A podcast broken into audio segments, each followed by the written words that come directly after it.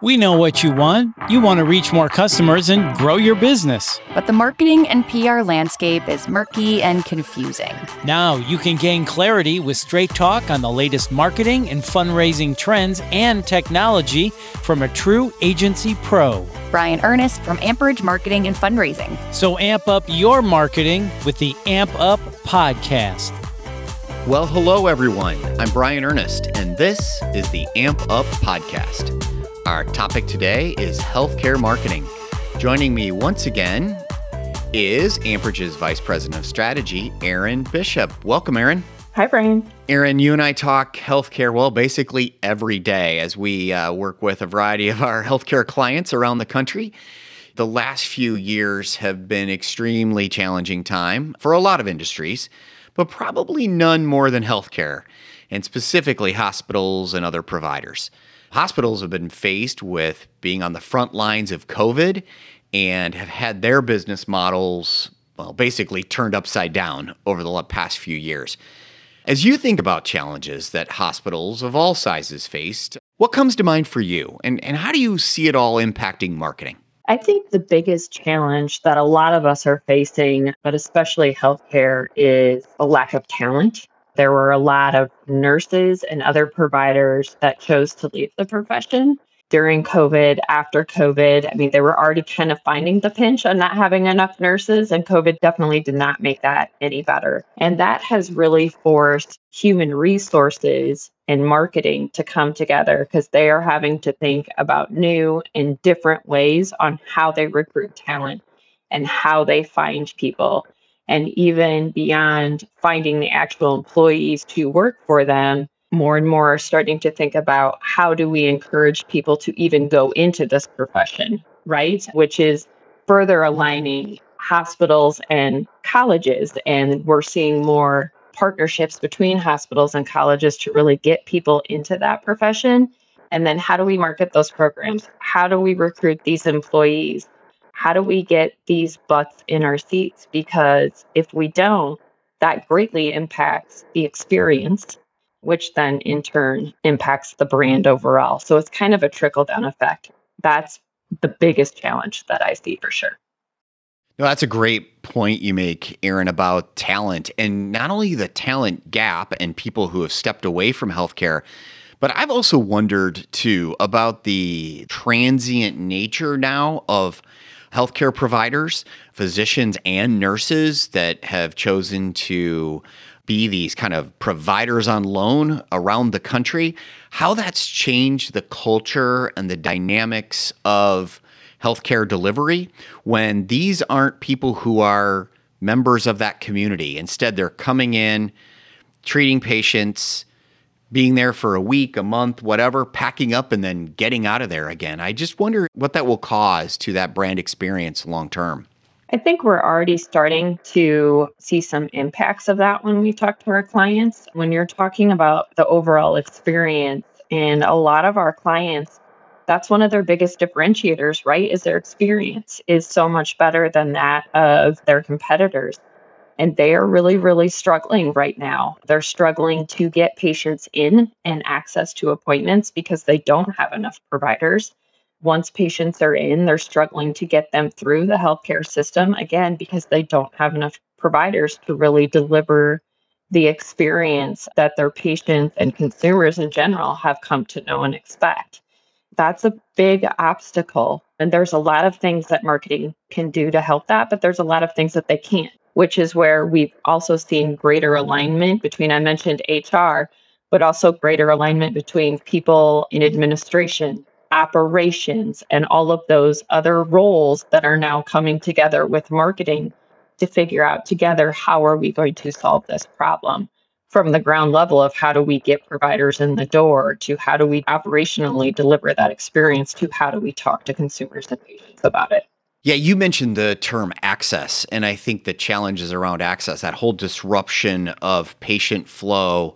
Historically, healthcare has struggled in this area for a long time, but I think it's been highlighted or exacerbated by COVID and the expectations of patients, they like other industries, they want to be able to get online, find the doctor or the clinic or the hospital that they want to go to. They want to be able to schedule it, have it show up on their calendar when they get there, their charts all up to date. They want it as easy as it is to book an airplane ticket or buy their groceries or order from Amazon. And historically, operationally, healthcare and hospitals specifically have just been behind the times in this area. And what you say about the intersection of that brand experience and the organization's overall strategy and that operational, I guess, mindset to bring brand and strategy together is just falling short for many. So we have a lot of hospitals and healthcare systems looking to explore their brand right now.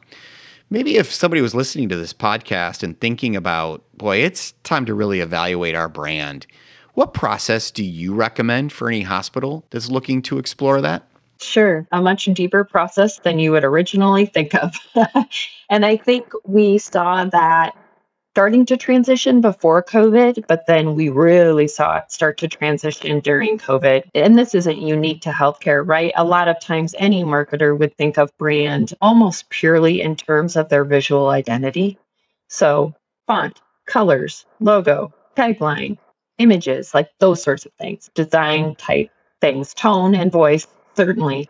All of the things that go into that brand identity package is how many would think of brand now we need to think of it much, much deeper. And as I said, the transition started happening before COVID, but COVID really pushed it to the forefront, especially with healthcare because of all of those challenges that we just mentioned. So, to start with, you need to think of it much, much deeper and wider than your visual identity. We need to look at it from a strategy perspective, and that goes all the way down to the healthcare strategy perspective what does your culture look like? What is your mission and vision point to? What's your strategic plan? What are these foundational elements that are guiding what you do, how you do it, who you hire, and how you train your people? That all falls into that strategy piece. We also need to take a look at operations. Operationally, how are things going? any marketing director can say, or any, sometimes this comes from administration, right? Maybe you have an admin that's like, we need to push OB as an example. But if you can't get an appointment with an OB doctor, right, that's not good, right? If you have a pregnant mom who's calling to make an appointment with an OB doctor and she can't get in for four months, well, that's not actually a thing she's going to go somewhere else. So some of those operational challenges, all the way to your point on people want an Amazon like experience in healthcare. So can they make an appointment online? When they call the phone number, does someone answer it and actually help get them to where they need to go? Are they informative? Right? What does that operational experience look like? What sort of operational things do they have in place to deliver the experience? because the experience is a huge part of your brand. As marketers, we can say a lot. We can almost say anything we want to. We might get in trouble for that, but we can put whatever we want on a billboard or in a digital ad, right? We can write web copy, but if it doesn't ring true when someone actually experiences that brand, whether it's trying to make an appointment online or calling or when they walk in the door and how they're treated and how quickly they're able to be seen you know, we're all busy people. No one wants to sit in the doctor's office for two hours waiting for their appointment. So, what does that overall experience look like? What's the follow up? Is it a good experience? Because your brand is what people say about you when you're not in the room. And what they say about you when you're not in the room has very little to do with your logo. And it has everything to do with the, the experience that you have. So we need to take a look at all of those things. And it's that strategy, operations, and experience piece that really lead to that brand identity piece. And we need to make sure all of those things are in alignment. Otherwise, your brand isn't authentic at all. So, to go back to your original question, where it starts is research. And we need to do a deep dive into those three foundational things strategy, operations, and experience to really uncover where are the areas that you're shining, where might there be sticking points that will hurt your overall brand reputation. What obstacles do we need to overcome? What messages do we need to really highlight? And then we can begin packaging those things into a brand identity. Is there a particular kind of research you'd start with if we're looking at an organization's brand? There's a couple of different ways. The most in I shouldn't say the most important, but there are two very important pieces. One is by talking to those internal stakeholders. So let's go in, have one on one interviews that really dive into those three areas that I talked about. Sometimes these are one on ones, sometimes they're kind of small group where it might be someone, one of us, and then a couple of different stakeholders. Sometimes it's maybe a group of doctors or. Yes. And we need to talk to people from all levels, right? So I don't want to just talk to admins. I also want to talk to physicians. I want to talk to nurses. I want to talk to patient navigators. I want to talk to the people who are answering the phone. I'm certainly not suggesting that I need to talk to every single person in your organization, but a nice cross representation of different roles and responsibilities in the organization that all give a unique and different perspective on those three different areas. And then balance that with the perspective of patients and caregivers, family members, community members, referring physicians, get that outside and inside perspective, right? Absolutely. That's exactly where I was going next is sometimes we can collect that information by doing a few patient interviews. Sometimes we might go out and do a community perception survey most hospitals also have patient satisfaction surveys. Some of them regularly do brand awareness surveys. We can learn a lot by taking a look at those other pieces of research and information that they likely already have that they don't necessarily think about when we go into something like this. That's great, Aaron. Thank you. You and I both, we work with a lot of marketing and marketing leadership as well as hospital leadership these days. From a marketing perspective, what are you hearing as their top priorities these days? There is a lot about, we're talking a lot about brand. And when I say brand, I mean brand from a really holistic point of view, not just brand identity. It is all of those things because they're really, really beginning to understand and see the impact of what happens when those things aren't in alignment as far as strategy, operations, experience, and identity. And a lot of times, right now, especially, those need to be brought into alignment. And how do we begin to do that is a big thing. Another big thing, as I mentioned, is recruitment. We're working with a lot of healthcare organizations on how do we help HR recruit from a marketing perspective. That's a big thing. I would say another big priority is that prevention and wellness and kind of monitoring and screening stages of a consumer journey again, we had started down this path before COVID as health insurance requirements change and all sorts of things. The healthcare dynamic was changing drastically anyway. But now there's an even greater importance on this because there are a lot of people that put off their prevention, wellness, screening appointments during COVID which certainly isn't helping with access and patient experience and those sorts of things because they are having an increased number of patients because people have put off their care. And now they have a decreased number of providers, which really just adds to that overall kind of conundrum they're facing. So, the more that marketing can get out there with prevention and wellness messaging and reminding people to get their regular checkups and to get their screenings and giving them healthy tips on how to stay healthy and well so you don't need to go into the hospital.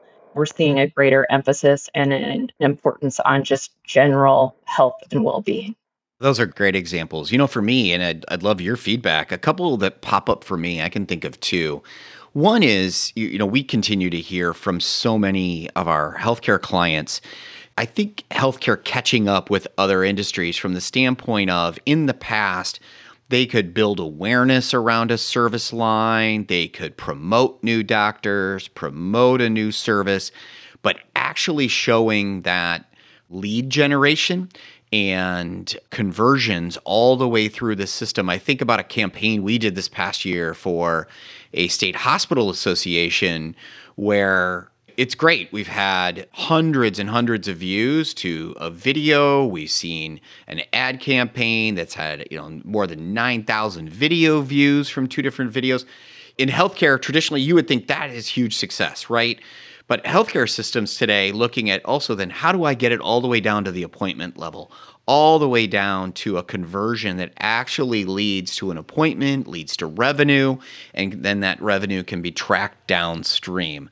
That's huge. I think that's the next big frontier. It's here for many of the biggest systems, but I think even the smallest systems are looking to figure out how they can get those kind of conversions. Would you agree? Absolutely. And that's a great point, Brian. And I think it's also a huge challenge for our marketers. Yeah, it's certainly. That's not an easy thing to do when you're relying on a lot of other people to help connect those dots and really show that ROI. But I think hospital and clinic leadership is demanding it it also brings into play technology, right? A website that can allow you to do that, a mobile experience, a phone tree experience that can capture those leads and get them to the right place. It's all about that access piece we were talking about earlier.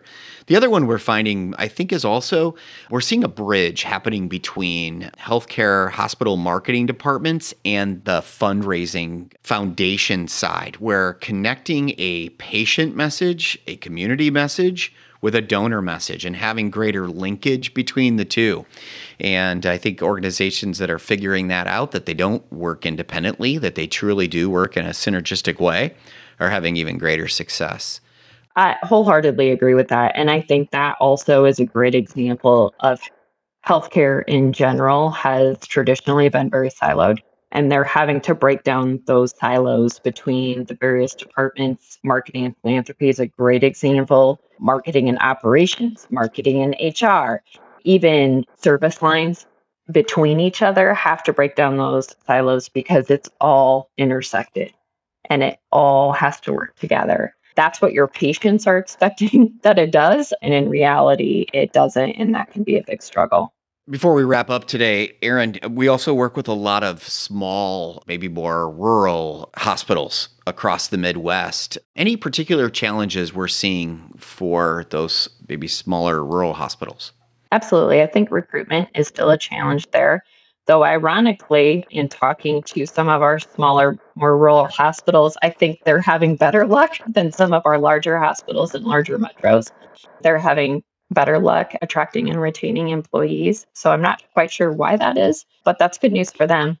I think their biggest challenge as a small rural hospital is they are constantly butting up against the hospitals in the larger metros that surround them and are having from a marketing and branding perspective having to really demonstrate their value some of that value is inherent in that a lot of times they are the community's largest employer right and they donate a lot of money to community organizations and nonprofits and things like that. But beyond that, they can't do those things if they don't have patients through their door. So they're really having to prove their value with regard to patient care and why patients should come to them versus going, you know, 30 miles down the road to the larger hospital that in all reality might have more specialties than they do but there's a lot of care that our small rural hospitals do provide, and they provide it really, really well. They need to constantly communicate that and consistently communicate that to consumers in their area. Otherwise, it can be easy to overlook those small rural hospitals when you're looking for care. Yeah, great points, Aaron. I think about those smaller players in the healthcare space really understanding their brand to the point where they understand their core, they understand their unique selling proposition, they understand the value that they bring, and understanding continually demonstrating in an authentic way their relevancy in the communities they serve. When they do that and do that well, we found many of them to be really, really strong players. Any other thoughts on healthcare today? Just one more comment on our rural hospitals, the more rural hospitals, and some of the comments you just made. The other thing I would say is saying that we're close to home is not enough, which is the trap that a lot of them will fall into. And that's not unique to healthcare either. But consumers already know you're close to home. They can see your big building there and they see your logo everywhere, but they need to know why they should come there for their care. And it can't just be because it's close to home. That magic word in marketing. Why? exactly. Exactly. And that's probably my final parting thought is that's really what healthcare needs to take a really close look at is why, because that's what consumers are asking. Why? Why should I? Why should I get my care there? Why should I go to that doctor? And they have to be able to answer that question. As always, great information today, Aaron. Thank you. I love the conversation. Hey, let's do this again. Sounds good. Thank you, Brian. Well, that's it for today's Amp Up podcast. If you like what you've heard on our podcast, please share it. Go to amperagemarketing.com. Also, if you get a chance, please rate and review us. We appreciate any feedback. On behalf of all of us at Amperage, thank you. Check in on another podcast and we will help you move the needle.